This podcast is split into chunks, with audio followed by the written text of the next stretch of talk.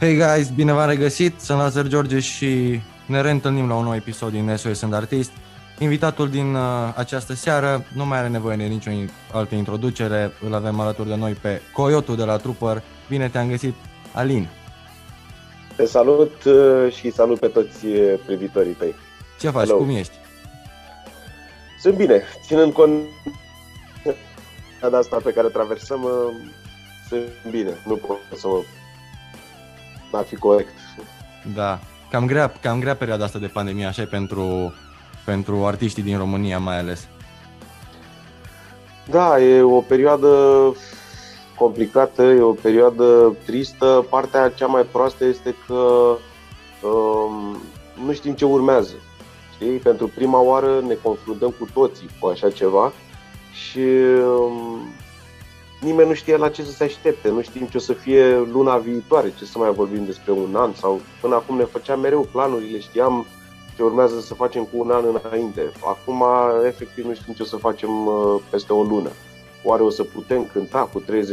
Oare nu o să putem cânta? Oare o să închidă iarăși totul? Oare, uh, nu știu, e o nebunie. Nici măcar nu mai am pe cine să înjur în clipa asta, pentru că vezi și tu ce se întâmplă în toată lumea. Da, e o situație mult prea, prea delicată. Deja s-au ajuns la un nivel, adică cel puțin eu personal nu mă așteptam, adică când a apărut toată frenezia asta cu pandemie și cu virusul, mă așteptam ca nu la un moment dat să treacă, chiar când nu. Eu m-am gândit că o să dureze cam un an, îți spun sincer. M-am gândit, bă, uite, un an de zile cu siguranță nu vreau să putem să mai cântăm, nu vreau să putem să mai facem nimic. Uh, mă rog, și acum vorbesc doar despre artiști, dar uh, după cum bine știi, nu e cazul. Toată lumea s-a pus cumva pe stop. Da. Adică nu numai artiștii au fost loviți de nebunia asta. Um, revenind, eu m-am gândit că o să dureze un an, dar se pare că m-am înșelat uh, și probabil uh, 2 ani este o părere optimistă.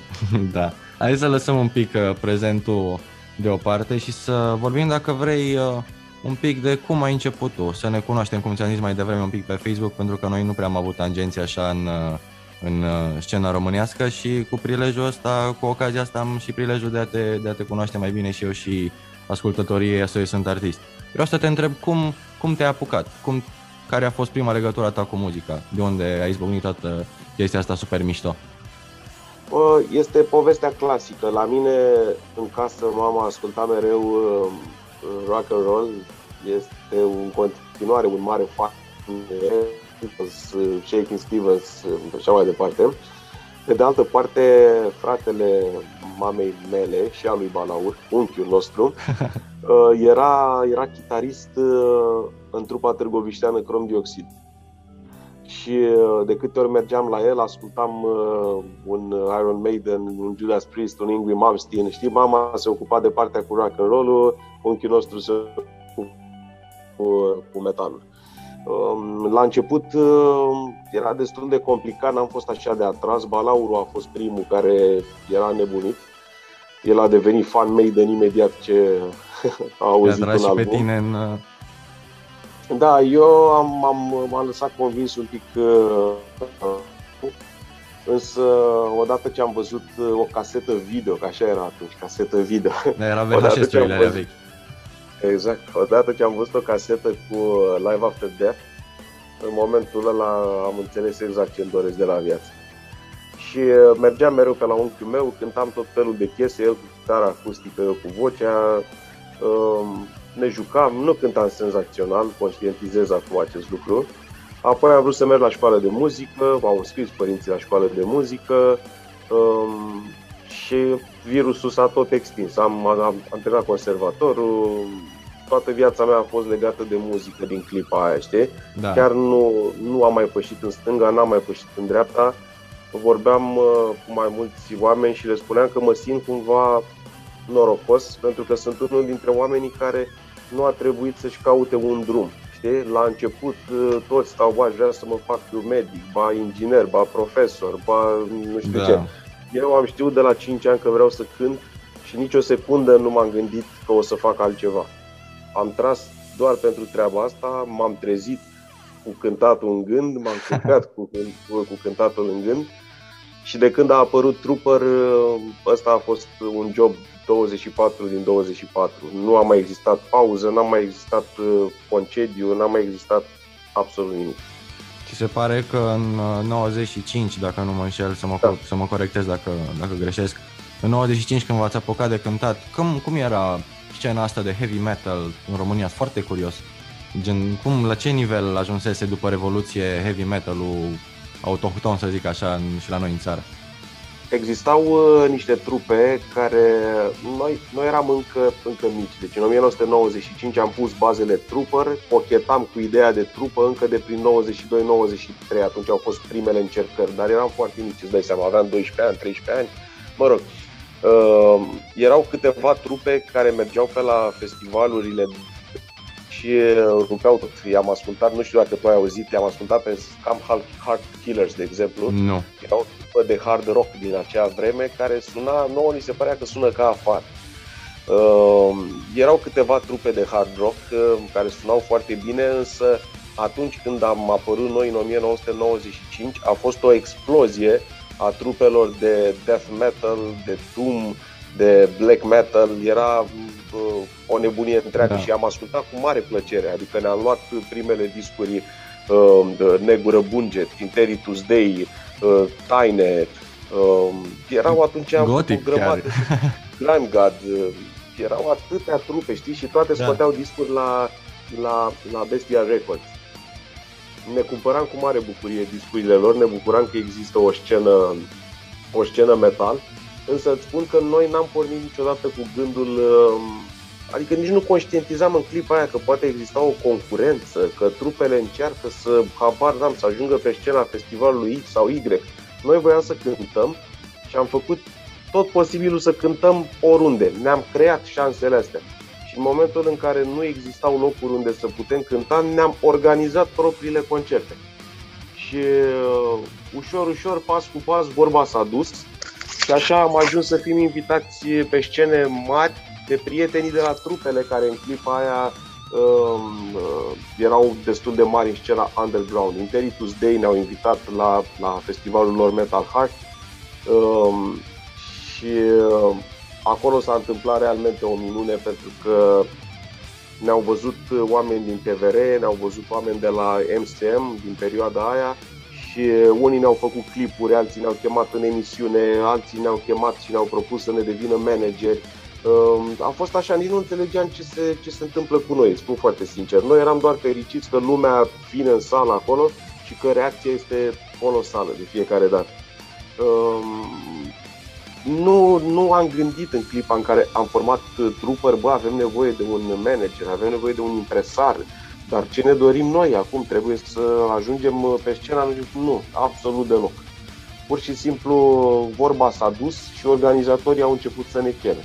Păi probabil de aia și ești așa de frumos, pentru că dacă ați început o chestie din pasiune și uh, ați dus-o mai departe din simplu motiv pentru că place foarte mult, și nu, a, exact. nu, nu a spus banii bă, pe primul loc, pentru că acolo, din câte am văzut, în general, trupele cam când încep să scoată puțin bani sau începe să se miște un pic treaba, cam atunci uh, pică cam toate trupele da. la început de drum.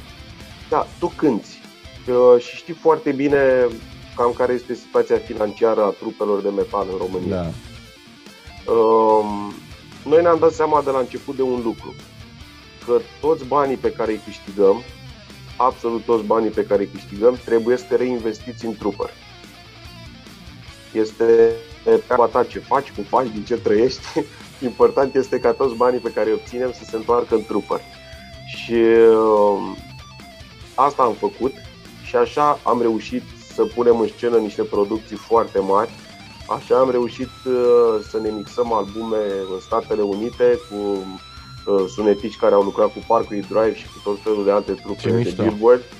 Uh, exact. Um, pentru că nu ne-am certat pe subiectul ăsta niciodată și am înțeles de la început că dacă vrem să avem niște lucruri de calitate, uh, trebuie să reinvestim în permanență. Asta este situația. Uh, oamenii trebuie să înțeleagă că dacă vrei să cânti metal în România, în clipa asta, în perioada asta, Uh, trebuie să îți asumi că o să vii cu bani de acasă. Asta așa este. Mai ales da. oricum, da. în România e, e foarte greu să materializezi treaba asta cu... De a, îi văd pe toți artiștii care se apucă de, de cântat sau o trupă, uh, se țin foarte mult de treaba asta cu underground, știi? Uh, au, pleacă cu speranțe mici încă de la început, pentru că sunt conștienți de toate greutățile și de toate piedicile astea puse, nu numai de oameni din afară, ci chiar și din, de colegi de breazlă, să o spun mai, mai exact și mai direct, știi? Da. Și da. asta e foarte ciudat. Știu, uh, noi și aici am făcut mereu pasul în spate, noi n-am vrut niciodată să facem parte din nicio gașcă dintre asta, din niciun uh, grup. Știi, făcut tot felul de gășculițe în scena muzicală, sau făcut tot felul de tabere. Noi n-am vrut niciodată să intrăm nicăieri Uh, am mers pe drumul nostru, am auzit atâtea lucruri pe parcurs. Uh, la început eram dezamăgiți când auzeam că cineva dintr-o trupă se apucă să arunce cu mizerii gratuit.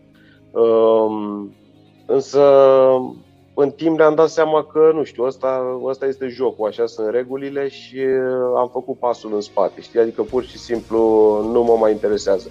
Avem câțiva oameni pe care avem foarte apropiați asociați, oameni din industria uh, îi ținem aproape, în rest nu mă mai interesează nici ce vorbește lumea, cu Y. Uh, singurele lucruri valabile în mine, în toată nebunia asta muzicală, uh, se întâmplă atunci când cânti. Câți oameni vin acolo să te vadă, îți ascultă muzica, asta este realitatea. În rest, povești, piedici, bârfe, așa nu sunt pentru noi. Noi vrem să facem muzică, îi lăsăm pe alții care nu au timp să facă muzică pentru că bârfesc să se ocupe Da, dar și dacă sunt, uh, dacă sunt bârfe și vorbe, până la urmă asta e și scopul, să creezi, știi cum e ca și pe Facebook, știi că n-ai o postare și ai riciul ăla, știi?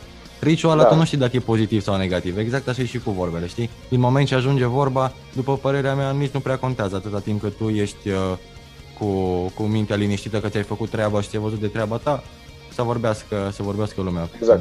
Nu are nicio, exact nicio asta, treabă. Exact asta am zis și noi mereu. Am făcut uh, fiecare lucru asumat, am făcut fix ce ne-am dorit uh, și mi-am dat seama că nu trebuie să dau nicio explicație nimănui, pentru că uh, la final de lună, cum se spune, uh, eu îmi eu am grijă de copilul meu, eu am grijă de familia mea, eu investesc în muzica mea, nu sunt dator nimănui cu absolut nimic. Prin urmare, nu înțeleg la ce ar trebui să-mi bat capul cu tot felul de păreri. Dacă ai o altă părere și îți dorești altceva, fă chiar tu lucrul ăla. Exact. Este, este foarte simplu. În rest, sunt povești. Așa să stăm să ne înjurăm uh, pe Facebook, asta poate orice prost. Păi de când, de când a apărut uh, chestia asta, mai ales cu Facebook-ul și așa mai departe, E o chestie foarte și bună și rea, e și normal, doar că e păcat că se evidențiază doar chestiile astea rele, pentru că răutatea e mult mai ușor de, de afișat și lumea pe rețelele de socializare, în mare parte, 99% sunt critici și 1% sunt oameni care dau scroll, știi, și își văd de treabă și au o părere personală da. despre anumit. Știi, știi care, care e treaba? Uh, oamenii mișto, oamenii decenți nu își pierd timpul să stea să comenteze și să scrie tot felul de lucruri și uh, tu poți să te trezești că ai un videoclip lansat nou uh, care are, habar n-am, 9000 uh, de reacții pozitive, dar comentariile sunt acolo 15 și toate sunt negative, știi? Pentru că uh, oamenii care urăsc simt nevoia asta să scrie, ei, ei simt nevoia ca tu să știi că ei te urăsc, înțelegi? Da. și atunci ei trebuie să-și lase acolo semnătura, ei trebuie, mă rog, mult pus semnătura, pentru că aproape toate conturile alea sunt false. Păi aia, aia chiar aia voiam să te întreb acum, a venit vreunul din, în toată cariera ta să-ți spună în față, știi, să zică, mă, uite Alin, uite, care e părerea mea, chiar dacă e negativă, știi? Am uh, discutat cu oameni extrem de decenți care au venit și mi-au spus uh, Uh, bă, uite, mie în continuare cel mai mult îmi place primul vostru disc. Și uh, nu prea îmi place ce ați scos uh, la începutul anilor 2010, atunci 2011, 2012. Um, omul și-a spus părerea frumos, este normal să o accept, Normal. Pentru că sunt convins că și noi, cu toții, avem trupe pe care le iubim și niște discuri ne plac mai mult, niște discuri ne plac mai puțin, poate altele nu ne plac deloc. E ok. Problema exact. este cum o spui și problema este dacă părerea aia pe care ți-o exprimi este o părere obiectivă sau dacă vorbești doar pentru că tu vrei să dai neapărat într-o formație. Da. Știi? Dar um, ți-am zis, îți spun foarte sincer că nu mă mai interesează lucrurile astea deloc. Deci lansăm ce vrem să lansăm, oamenii să stea pe internet să scrie până când se termină internetul. Eu sunt fericit când dur cu trupări pe scenă. Avem în fața scenei o mulțime de oameni care vin acolo și cântă cu noi vers cu vers. Prin urmare, um, nu am motive să îmi pierd timpul cu, cu alții. Știți, spunea Alice Cooper într-un interviu așa frumos, a spus uh, există așa de mulți oameni care mă iubesc încât nu mă interesează de mâna aia de oameni care uh, stau să mă înjure. Fix asta simt și eu. Exact, și, și probabil e ca și un yin și yang, știi? Toată chestia asta trebuie să fie undeva și, da. și egală. Arată, arată mie un videoclip postat pe YouTube sau pe Facebook de o formație, începând cu uh, Metallica și terminând cu cine vrei tu, cu o trupă de garaj din Florida care cântă grindcore da. Arată-mi tu o gașcă unde nu intră acolo armata de haterași să stea să comenteze, să-și dea ei cu părerea, să-ți explice cum nu mai cântă Hetfield cu vocea și cum bate Lars greșit. Hai să fim serioși. Da, știi care mai e problema? Eu, eu, eu chiar cred că divizarea asta pe genuri strică foarte mult treaba. Adică înțeleg da. marile genuri de rock, metal și alte genuri, bineînțeles, dar hai că o zic pe față, elitiștii ăștia, da, despre care, pe care știm cu toții, care heavy, care spun heavy metal bă, e old school, frate, știi? Zic, ce, ce să mai ascult eu heavy metal? Că l-a ascultat taică meu, bunicul meu, știi? O generație de, de tineri care, nu știu, e foarte Am... ciudat. Bine despre asta în mai multe interviuri. S-a făcut la un moment dat, uh, la începutul anilor 2000, dacă mă întreb pe mine, s-a făcut o mare greșeală.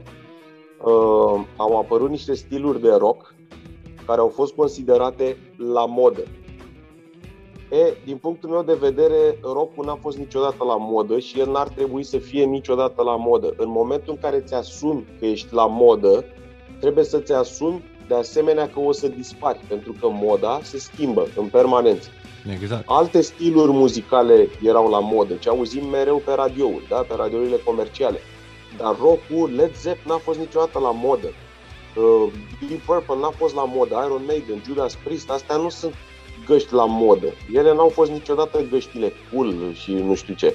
Uh, au fost niște găști care au venit și au cântat rock, pur și simplu. Tocmai de-aia și când am început uite, discuția de astăzi și m-ai întrebat tu despre trupe de heavy metal din perioada mea, uh, de când am început noi, Um, am vrut să răspund așa un pic mai ocolit întrebării pentru că de fiecare dată când pe mine mă întreabă cineva ce cântă trupări, eu spun că noi cântăm rock and roll. Știi? Da. Pentru că mie mi se pare că rock and roll cântăm și noi, și Metallica, și Lake of Tears, și uh, Tiamat, și Parkway Drive și cântăm rock and roll. Să mă lase cu heavy metal, thrash metal, grindcore, death metal, black atmospheric cu influențe, de bă, lasă-mă dracu în pace. Da. E o problemă mare chestia asta cu, cu genurile și mie mi se pare foarte ciudat și nu știu cum să... Adică nici nu cred că o să, să se schimbe pentru că tot apărând... Uh, apar foarte multe trupe noi în fiecare da. lună, în fiecare an, ceea ce e și foarte bine. Și fiecare da. încearcă să iasă un pic în evidență și atunci uh, făcând o chestie un pic mai abstractă, adăugând acolo la genul muzical încă un nume mai pompos în plus, nu, nu ajută cu nimic ci spre eu chiar cred că chiar induce în eroare un pic așa ascultătorul, știi că sau cel puțin și compozitorul, pentru că eu uh, am avut de multe ori uh, intenția când compun ceva să mă gândesc, mă, dar eu ce cânt? Eu cânt death metal, melodic death metal și după aia mă gândeam, bă, stai un pic, asta e cea mai greșită gândire ever, știi? Dacă, de ce nu poți să ies din, din matrița asta, știi? Din exact. tot canalul ăsta, știi? Că îți, îți, exact. îți stai toată creativitatea și toată... Exact. Fix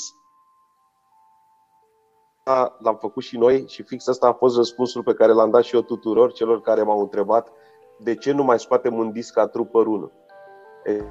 Asta, la etapă, am compus fix ce am simțit, așa cum am simțit. Nu o să stau niciodată să mă gândesc că trebuie să scot un disc pe linia aia. Știi care e faza? Pe de altă parte, dacă uh, discutăm, de exemplu, despre ACDC, se găsesc o grămadă de oameni care să-ți spună, bă, ăștia de 40 de ani cântă la fel.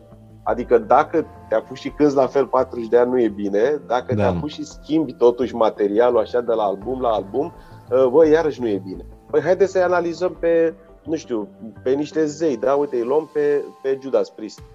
Uh, cum sună Judas Priest pe Rolla, cum sună pe Siblings of Destiny, cum sună pe Screaming for Vengeance, pe Painkiller.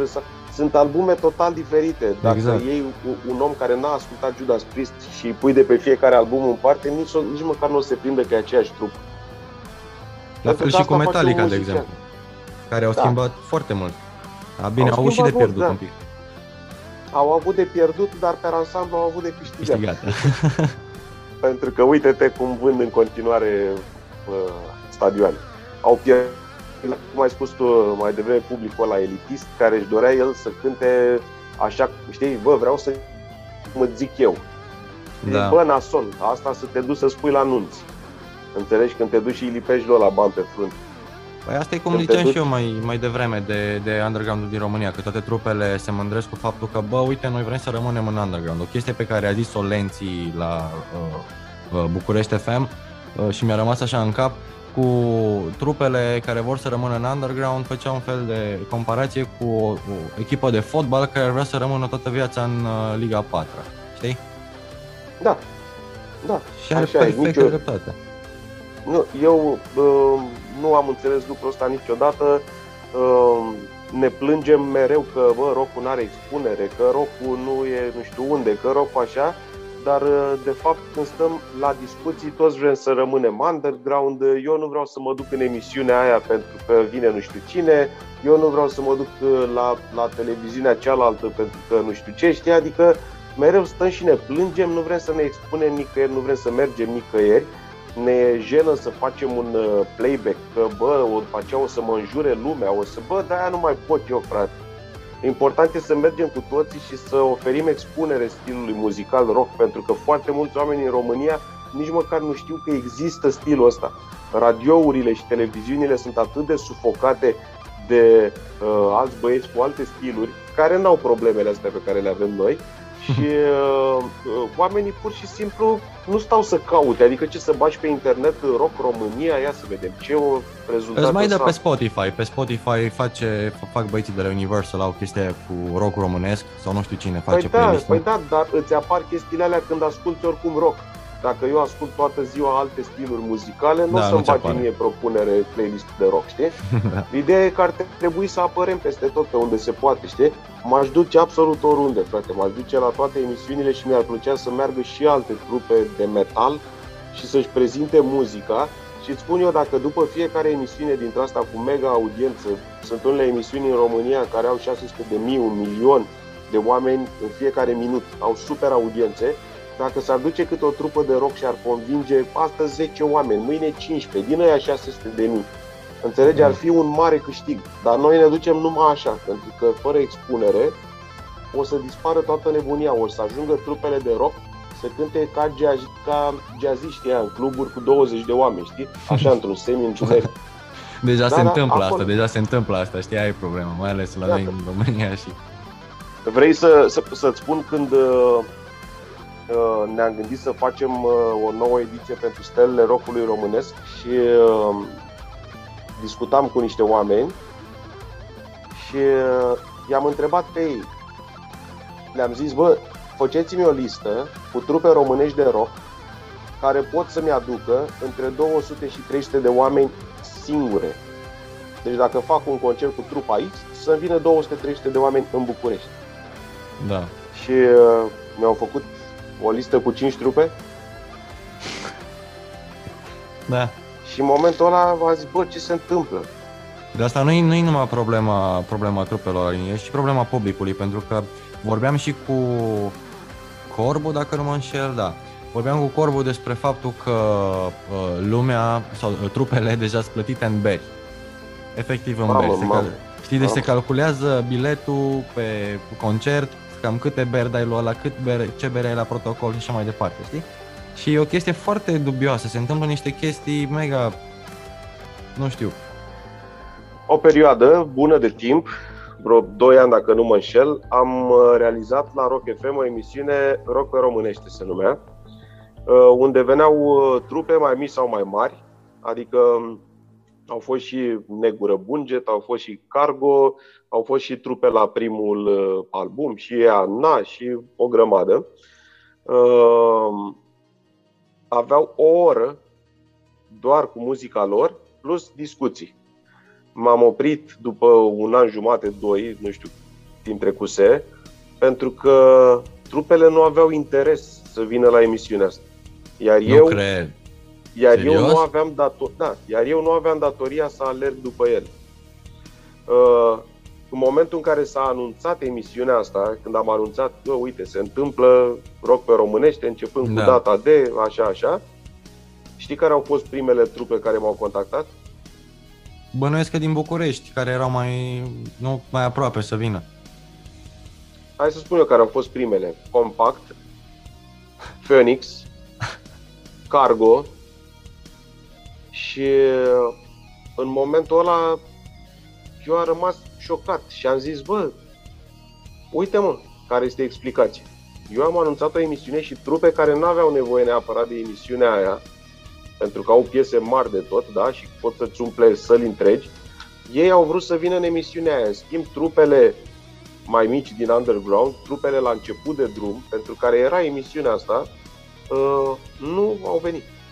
Da, Linda, uite, din uh, propria experiență spun că trupele la început nu știu cum să-și manage- managească treaba asta cu trupa.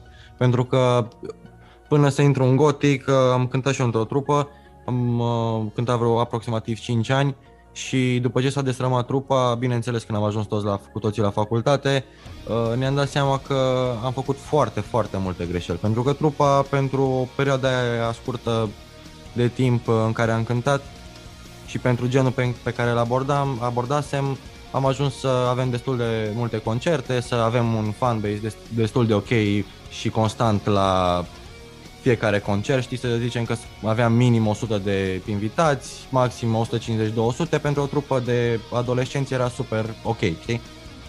Și da. nu, adică nu, pentru o perioadă de timp l-am avut alături de noi pe, pe Miță, pe Mihai Răzvan Mugescu de la Abbey Stage, un om extraordinar de nota 10, uh, dar după aceea noi singuri efectiv n-am știut să ne managuim uh, treburile. Uite, știu de emisiunea ta, dar să spun sincer, nici nu mi-a trecut prin cap vreodată să dau mesaj sau să zic, bă, Alin, uite, vreau să vin la emisiunea voastră. Și cred că gândirea asta o are cam tot underground din România, pentru că e exact cum ți-am spus, avem așteptări mult prea mici. Pentru că nu lumea, mie, îți spun sincer, eu dacă aș vedea o chestie de genul la Rock FM, acum, cu situația de față, ce-aș scrie? Dar să dau timpul înapoi acum 5, 6, 7, 8 ani, n-aș fi făcut treaba asta. De ce? Am nu înțeles. știu. Uh, eu am postat mereu mesaje și pe pagina Rock FM și pe pagina mea, am lăsat o adresă de mail, i-am pus pe oameni, am zis, bă, uite, trupele interesate, dacă știți trupe interesate, dacă așa, uite, trimiteți aici, facem frumos. Au o oră doar a lor în care să vorbim, să povestim. Mă rog, și vreau să ajung și la uh, ce spuneai tu înainte, au venit uh, și o serie de trupe chiar tinere la început de drum și ăsta a fost sfatul meu de fiecare dată. Le-am spus după emisiune, mereu, nu vă duceți nicăieri să cântați pe bere. Pentru că dacă voi uh, acceptați prețul ăsta, toată lumea o să considere că asta este valoarea voastră. Bere. Pe bere o să cântați toată viața. Mergeți și cereți în loc de uh, lada aia de bere, cereți contravaloarea ei, 50 de lei, nu știu, și abar n-am dar cântați pe bani. Pentru că sculele costă bani, pentru că înregistrările costă bani, pentru că drumul nu, știi, nu știi faza cu expunerea, bani. că toată lumea pe asta se bazează. Știi, hai că cântați în deschidere, support artist, ce doamne iartă-mă, ce să vă dăm ceva da. mai bine. Da, cânti în deschidere, dar nu cânti în deschidere la Iron Maiden. Acolo am înțeles, te duci și ai o expunere. Dar uh, în condițiile astea, organizatorul trebuie să îți dea ceva dacă tu te duci să cânti acolo. Dacă nu, poate să spună, bă, nu vreau să cânti aici. Habar n-am. Dar în momentul în care îți pui valoarea asta, o să trebuiască să o duci în cârcă toată viața. Bine, pentru... mă gândesc că nu, la, un, la început ai putea să faci treaba asta pentru că vrei să cânti cam peste tot și probabil după da. o anumită perioadă poți să pui Noi anumite condiții, drumul. știi? Eu spun sincer, noi la început când am ieșit din Târgoviște și am început să mergem prin alte locuri și ne-am lovit de toți uh, patronii ăia șmecheri care erau obișnuiți cu jocul ăsta, uh, noi le-am cerut de fiecare dată drumul. Deci n-am vrut să mergem fără drum. Am spus, bă, măcar drumul ăla trebuie plătit uh, încât să nu venim noi cu bani de acasă. Ok, este efortul nostru, e munca noastră, e stresul nostru, e așa, dar mi s-a părut ok măcar drumul să fie drum. Știi? Da. Și uh, ne-am ținut de treaba asta. În rest, ce să zic, după aceea ușor, ușor au, au crescut lucrurile, dar la început, uh, îți spun, în România nu se poate uh, să visezi să se întâmple ca afară, să cânti astăzi pe bere ca Greta Van, Van Fleet și peste un an de zile să scoți un disc și dintr-o dată să ajungi să cânti pe, pe stadion. Da, deschidere la Metallica. Nu, Exact, minuni de astea nu se întâmplă. În România nu s-au întâmplat și nu o să se întâmple. Nu o să apară uh, nou Phoenix mâine, sub nicio formă, nici nou Iris, nici nimeni. Păi da, uite ce se întâmplă că tot ziceai de Greta Van Fleet. Uh, de când a apărut pentru, pentru mine a fost un șoc mega, mega plăcut. Adică am fost și încă sunt foarte impresionat de trupa respectivă pentru că sună foarte bine, să fim serioși. Uh, da. Asim, uh, seamănă foarte mult cu Led Zeppelin, adevărat, dar da. mai spunem tu mie în 2021 ce nu seamănă cu altceva în materie de muzică. Normal, normal, dar problema e alta. Și dacă seamănă cu Led Zeppelin, adică eu nu înțeleg unde e problema, nu au da. curat piese. Seamănă stilistic cu Led Zeppelin, da? Cum când a fost perioada New Wave of British Heavy Metal, existau un milion de trupe din Marea Britanie care sunau ca Iron Maiden sau ca Def Leppard. Sau... Adică unde e problema? Ăla e stilul. Normal că sunt similitudini, știi? Da. Iarăși faza asta seamănă cu așa, bă, și Adică, nu știu, trebuie, trebuie, trebuie acum totul să fie o chestie dintre asta unică, să combinăm, să facem o șaorma cu de toate, ca să fie oamenii mulțumiți, să nu semene cu nimic, să știi? Toate nebuniile astea. Tocmai de-aia nu mai există cumva melodicitate în muzică, pentru că e atât de masacrată și de întoarsă și de dată pe dos și făcută praf ca să fie diferită. Știi, toți se tem cumva să nu semene cu nu știu ce. Da, și A, bă, mă lași. încearcă să compună cât mai tehnic și cât mai complex, doar din simplu fapt pentru, că, pentru ca să fie mai complicat uh, piesa tehnic vorbind decât a altuia. Că am observat că și în România de foarte mult timp uh, e chestia asta cu Olimpiada Muzicii, îmi place mie să-i spun, că deja nu mai, nu mai suntem colegi de brează, suntem așa toți într-o mare olimpiadă, știi? Da. Care, mai, care mai de care. Și e foarte trist, pentru că în România am avut uh, ocazia să umblu așa un pic cu Gothic uh, din Belgia până în India, așa ne-am plimbat și am avut concerte și Bă, uite, de exemplu, în India a fost un festival super mișto unde au fost uh, trupe de electronică, metal, death metal, pop, alternativ și așa mai departe și toată lumea era super super ok, toată lumea se distra, nu exista o chestie de genul, bă, nu mă duc la scena aia că eu sunt rocker, eu ascult numai trash, fac off, mă duc în partea aia altă, știi? Da. Chestiile astea, și să nu zic de India, că asta e un, uh, un exemplu mai, mai extrem. Hai să trecem granița, să mergem la Bulgari. Sau da, da. la unguri sau așa mai departe. Nu știu de ce, de ce treburile astea sunt așa de complicate la noi, pentru că ar fi așa de simplu și să ne înțelegem toți și să ne ajutăm, uh, să ne ajutăm unii pe alții cu un concert, cu un suport uh, artist, cu, nu știu, ai nevoie de ceva, îți dau, îți dau facem exchange de troc cu, cu abilități artistice. Exista perioada asta când am început noi să cântăm atunci, când am mers la primele uh, evenimente mari și împărțeam scena cu, după cum spuneam, cu Negură Bunge, cu Taine, cu uh, Interitus Day, cu Web, așa, uh, se făcea treaba asta. Uite, cântă pe stația asta că sună mai bine. Uite, ia pedalierul meu, uh, ai pedala proastă de la Tobe, uite, îți dau eu pedala mea, uite, îți dau premierul, uh, îți dau cinelele. Știi, adică se întâmplau și noi am prins atunci, am învățat ceva și în momentul în care am avut uh, concerte prin țară, ne-a plăcut în fiecare oraș să luăm în deschidere trupe locale de acolo, uh, să îi ajutăm cu o expunere mare și de fiecare dată când au venit uh, spune mai proaste, i-am lăsat să le folosească astea. Au intrat fix pe sculele lui Balauru, fix pe tobele lui John, le-a arătat Balauru, uite, ăsta e pedalierul, aici ai distors, aici ai solo, aici ai clean. Să fim serioși, Alin, ce se poate întâmpla? Că dacă se întâmplă, problema probabil nu-i, nu-i de atunci și dacă s-ar fi întâmplat, ți se poate întâmpla și ție cu scula ta, probabil normal, o oră mai târziu. Normal, normal. Ideea e că le-am oferit toate chestiile astea fără să stăm pe gânduri și fără niciun fel de problemă, știi? Nu mă interesează ca trupa din deschidere să sune mai prost, să sune mai încet, să sune... Ne-am lovit de treaba asta când am cântat cu diverse trupe, uh, ne-a fost limitat volumul, uh, ne-au fost uh-huh. oprite felul de chestii, da, da, am trecut prin asta, făceam probe de sunet, era totul bestial și când începea concertul veneau niște băieți de la trupa respectivă, schimbau niște setări și dintr-o dată nu mai suna nimic. Mamă! A practicat treaba asta multă vreme, plus că mulți nu te să suni mai tare decât ei. Spuneau, volumul ai voie să ridici până aici, în niciun caz nu sunt mai tare decât headliner. Da, știu, am pățit. Am pățit și foarte urât, mai ales uh, uh, îți spun sincer, nici nu o să dau nume și mai departe. Am primit și uh, refuzuri la uh, gen am, am aplicat cu ghilimele de rigoare să cântăm în, deschidere, în deschiderea unei trupe și răspunsul a fost că nu se poate pentru că noi la vremea respectivă aveam uh, un uh, live înregistrat cu un cover de la trupa respectivă și ni s-a răspuns că nu se poate să cântăm pentru că au nevoie de o trupă care cântă un pic mai prost. Dacă da. vrei în privat uh, spun și despre ce e vorba, dar aici chiar nu vreau.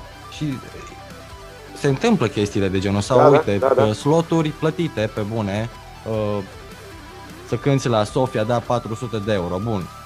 Ai dat, ai dat 400 de euro, peste jumătate de oră sună telefonul, uh, nu mai cânti, uh, a venit cineva cu 800. Și pe cum mai când că am plătit, gen, dacă mă la magazin și zic, uite, vreau laptopul ăsta, îți dau acum cât costă? 400, da? Mm. Ți-l cumpăr, ce faci? Mă sun peste jumătate de oră că nu e al tău, că a altcineva. Da, de faza pe care ai spus-o tu cu cu mesajul că avem nevoie de o trupă care cântă mai prost, ne-am lovit și noi de două ori cu niște artiști mari de tot de afară. Uh, în același timp am avut și surpriza să ne întâlnim cu oameni fenomenali când am cântat, de exemplu, cu Iron Maiden. Uh, sunetistul lor ne-a ajutat să facem sunetul pentru că avea un mixer, uh, am cântat pe mixerul lor și avea un mixer, nu înțelegeam nimic, avea 6 metri, era un stadion de mixer acolo plin de butoane și eram efectiv, adică nu înțelegeam ce trebuie să facem. Și a venit sunetistul lor și a zis, bă, stați așa mă, că vă ajut eu. Și a făcut un sunet, fac, fac frumos. Uh, a stat până a sunat gașca cum trebuie și după aceea ne-a arătat masterul, volumul mare și a zis pe ăsta îl dați unde vreți voi. A zis puteți să-l urcați până sus, puteți să-l dați jos, este treaba voastră. Ce mișto. Da, am avut surprize și de genul ăsta și, mă rog, ăla rămâne oricum un concert de suflet. Eu vreau să ating și chestia pe care ai spus-o tu cu um, pay to play. Uh, să plătești ca să cânti. Nu am făcut treaba asta niciodată cu nicio trupă românească sau străină. Uh, înțeleg să fac treaba asta dacă plec, nu știu, dacă mă iau un artist într-un turneu și mi oferă o expunere pe măsură și spațiu de promovare și un loc bun pe afiș și așa mai departe. Însă, dacă vrei să pleci cu o trupă care să conteze realmente, îți garantez că nu ți-ai permite. Dacă vrei să te duci să deschizi pentru Metallica sau să pleci să deschizi pentru Guns N' Roses sau pentru o trupă care ar putea să colosale, o... bănuiesc Exact, sunt sume absolut colosale. Uh, noi ne-am interesat o singură dată când Manowar au făcut Magic Circle în Germania și am zis, bă, fii atent, în Germania, mișto, or să vină acolo niște zeci de mii de oameni. Hai, hai să încercăm, să vedem, să întrebăm care sunt condițiile. Atenție, nu noi de la noi, ei uh, propuseseră pe site-ul lor, uh, nu știu, o formă dintre asta de promovare pentru trupe tinere și au zis, uite, trupele interesate ne pot uh, contacta pentru sloturi, de la ora aia la ora aia, de la ora aia la ora da, aia. ca meniu. Da, exact, ca să cânti înainte de Manowar, atunci costa, dacă nu mă înșel, 20.000 de dolari. Asta în ce an? Fiind în ce an? Uh, cred că 2009, 2008-2009, ceva de genul ăsta. Deci o grămadă de bani. 20.000 de dolari poziția dinainte de headliner. Celelalte se ieftineau în funcție de cât de după amiază cântai. Uh, Ceea ce îți dai seama, ni s-a părut o nebunie, adică noi am cântat cu Maiden, cu Priest, cu Whitesnake, cu alții și n-am plătit un ban, mi se părea bizar acum să ne apucăm, oricum suma era colosală, adică cu 20.000 de dolari în România scoți uh, 5 albume.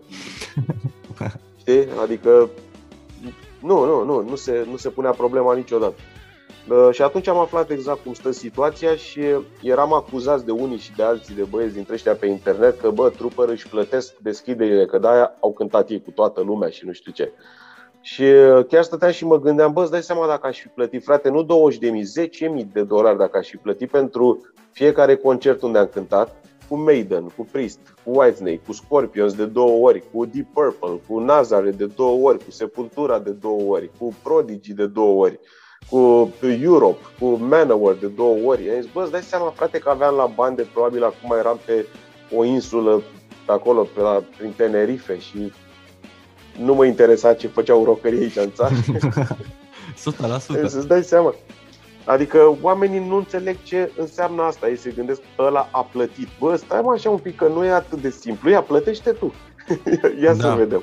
E o deci sumă pe care nu, nu poți să, nici dacă stai să faci cheta și dacă stai să te gândești, că uite, câți membri sunt trupă, 5, hai da. să facem împărțeala la 5, uite, 4.000 de, 4.000 de, de euro, da? Da, mă, nu există, frate, nu este o nebunie, nu, nu, nu. Uh, uite și ca să, ca să plusez și să spun și mai mult, când am cântat cu Iron Maiden, organizatorii au vrut să facem un contract prin care noi cedam drepturile de autor uh, uh, pentru ce cântam în concert acolo, ca să nu trebuiască să ne plătească, mă rog. Uh, era expunerea, dar într-adevăr cântai cu Maiden, adică aveai parte de o expunere mare. Da.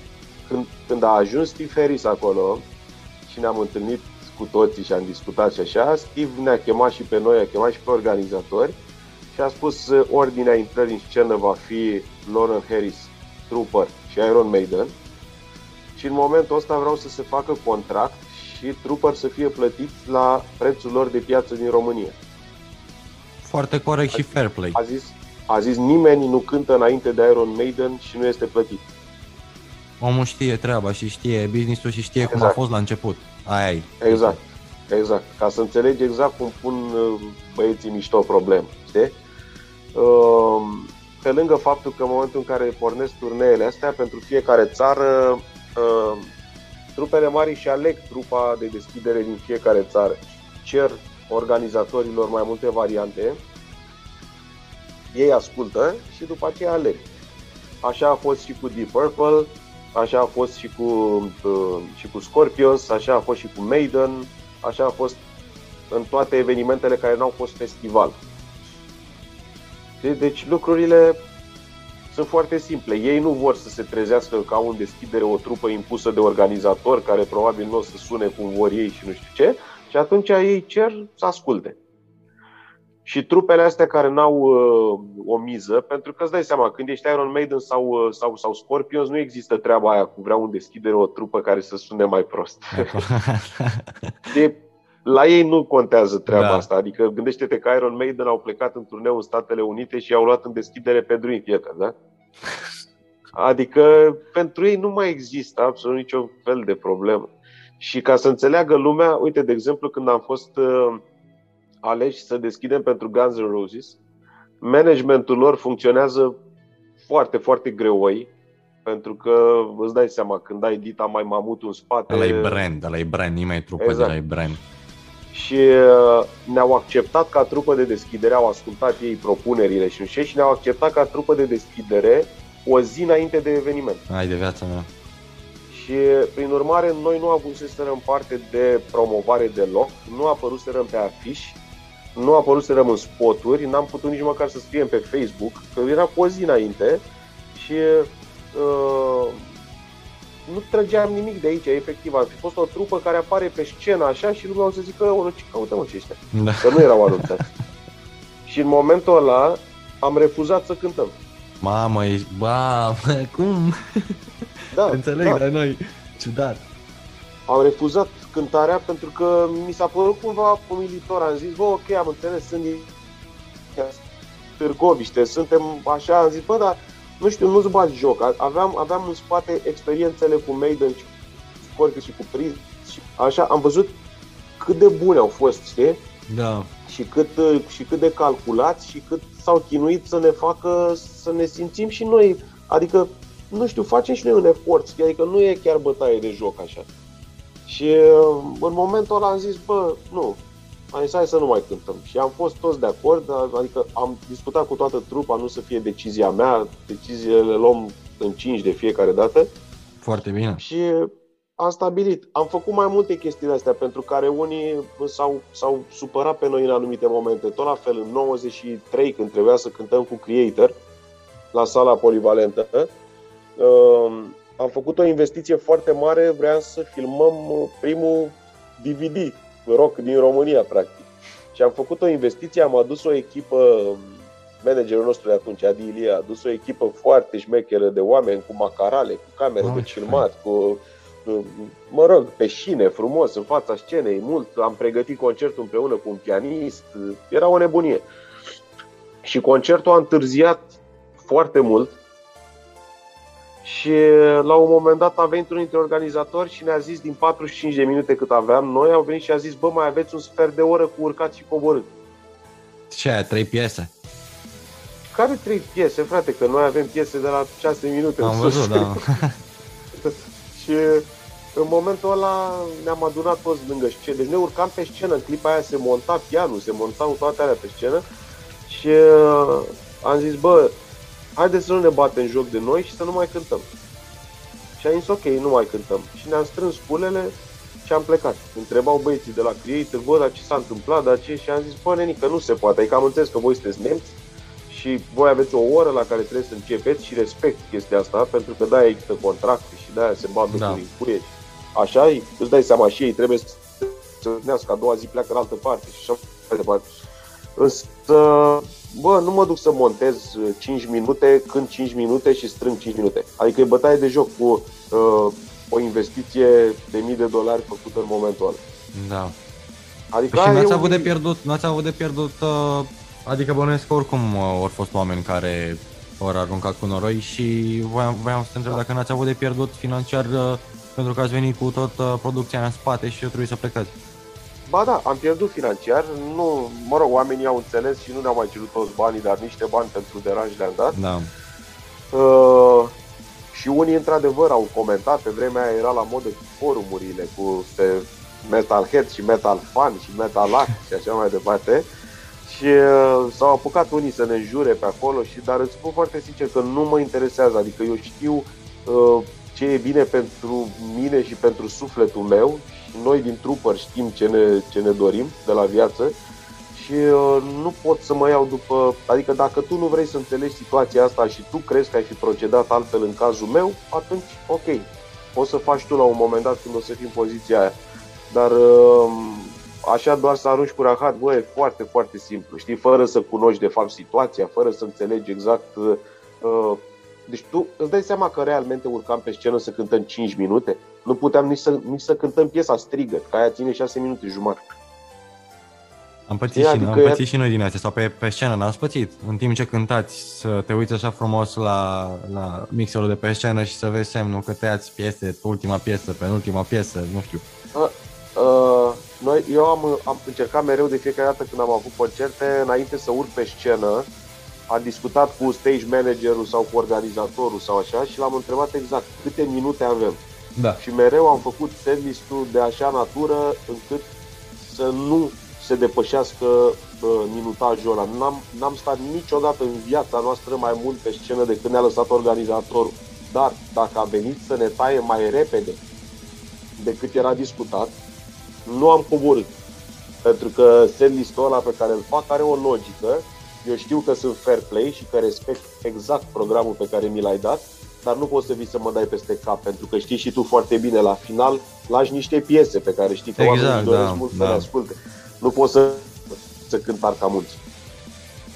Așa ți-ai dat tu seama că te grăbești. Nasol dacă ți-ai dat seama așa târziu. Eu vorbesc da. mereu, chiar înainte să urc pe scenă. Îi întreb, deci cât? 45, 90. Deci bătut în cuie niciodată nu am stat, n-am încurcat pe nimeni. Da, niciodată. uite Alina, de exemplu, dacă ești la un uh, festival de profil din, din țară, da, destul de mare, nu vreau să dau nume, și la ultima piesă, cum ai spus și tu, eu, de exemplu, nu am ce să fac, da, o iau ra- razna. Știi, pe ultima piesă e momentul de nebunie maximă în care uh, ultimul strop de energie îl dau pe scenă, da? Uh-huh. Înainte de ultima piesă îmi fur momentul ăla, da?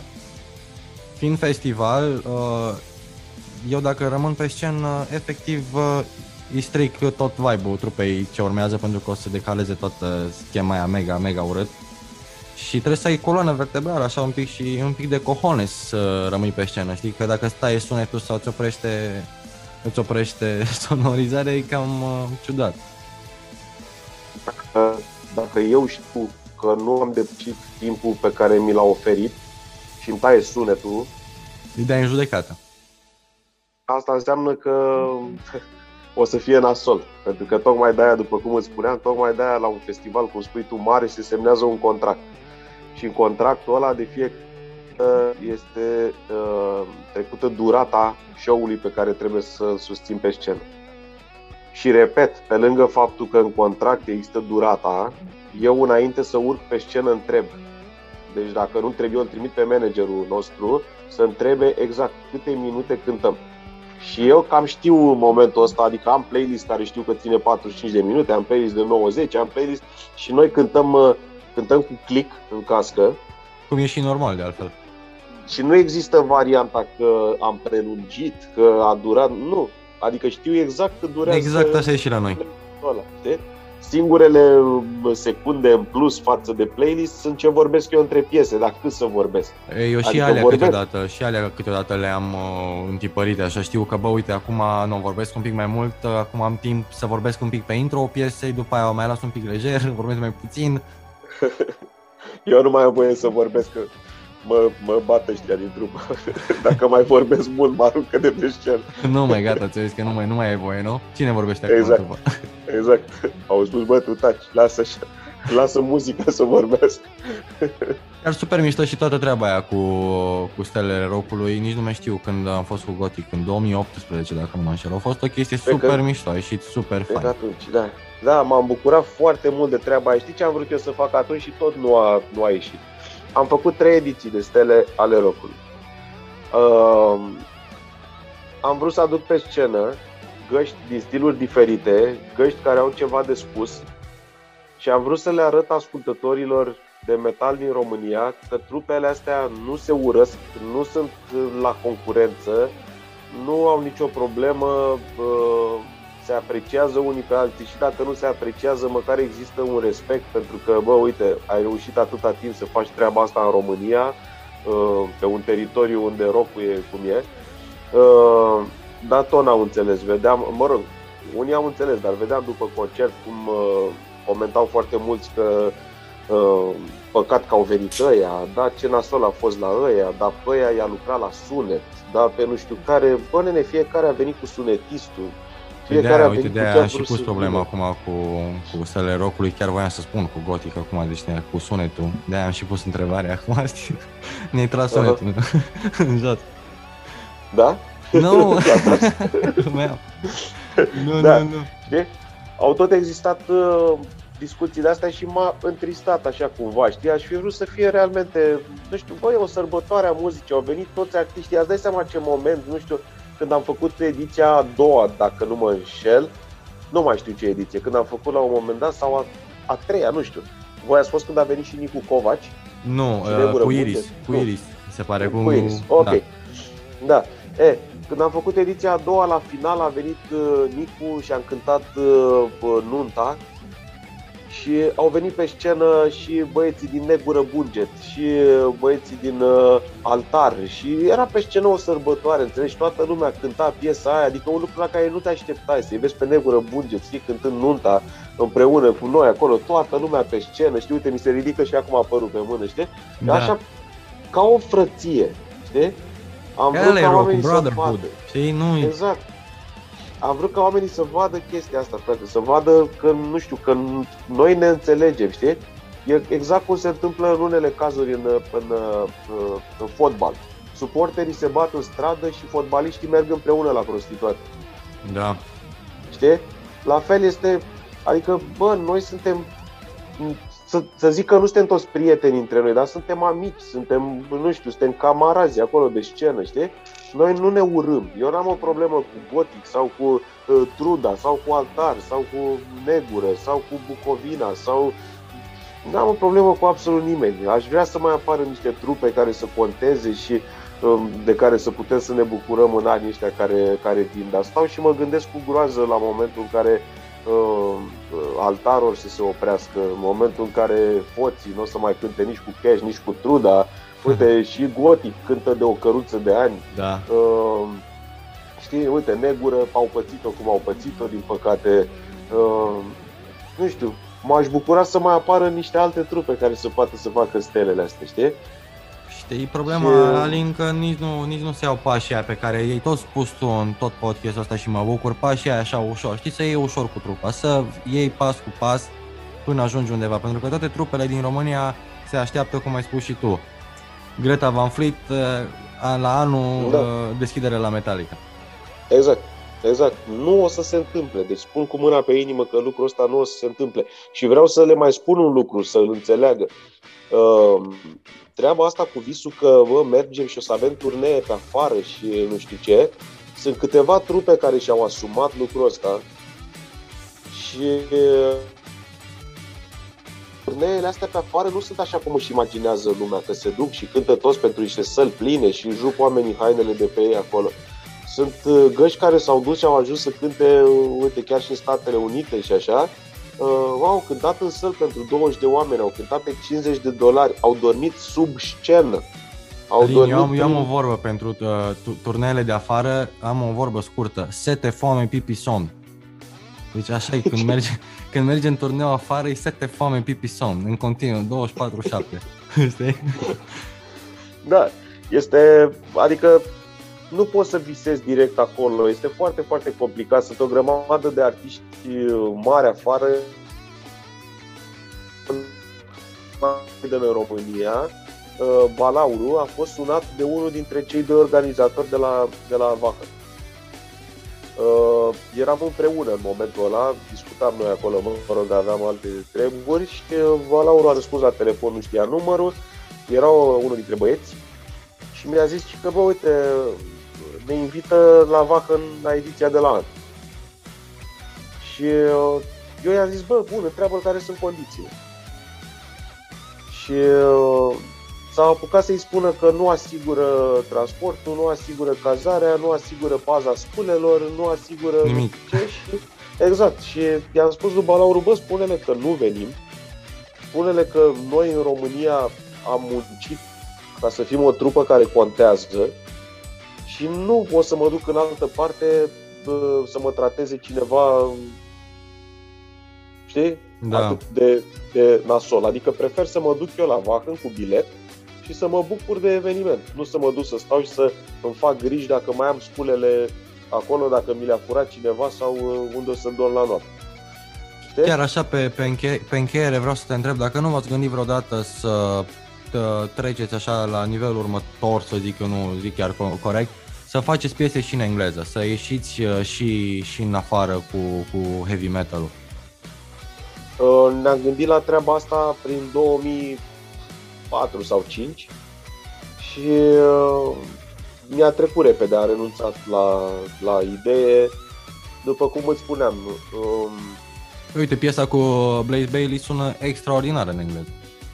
Am făcut o piesă să... cu Blaze, am făcut o piesă cu Blaze pentru că Ehm, Blaze avea legătură cu Iron Maiden și suntem mari fan pentru, pentru sufletul nostru, știi?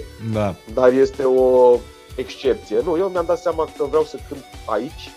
Ehm, eu simt în limba română, mă adresez oamenilor din România, nu vreau să stau să pierd vremea să cânt uh, piese în engleză, după cum îți spuneam, și să plec în niște uh, turnee dintre astea unde să cânt pentru 20 de oameni în nu știu ce țări. Uh, Uh, nu, nu, nu, nu, nu mai vreau. Mi-am dat seama din 2005 că nu-mi doresc chestia asta. Am ratat, uite, cu regret, dacă mai trebuie să fac o listă, cu regret, că din 95 de ani. Am ratat în 2002 un tren mare de tot, dar n-a fost vina noastră. După ce am lansat Trooper 1, uh, managerul nostru de atunci a fost contactat uh, de o casă de discuri din Japonia care a vrut să lanseze discul și acolo Mamă, ce și să tare. facă niște interesante și în momentul ăla Adi um, le-a spus că momentan nu suntem interesați.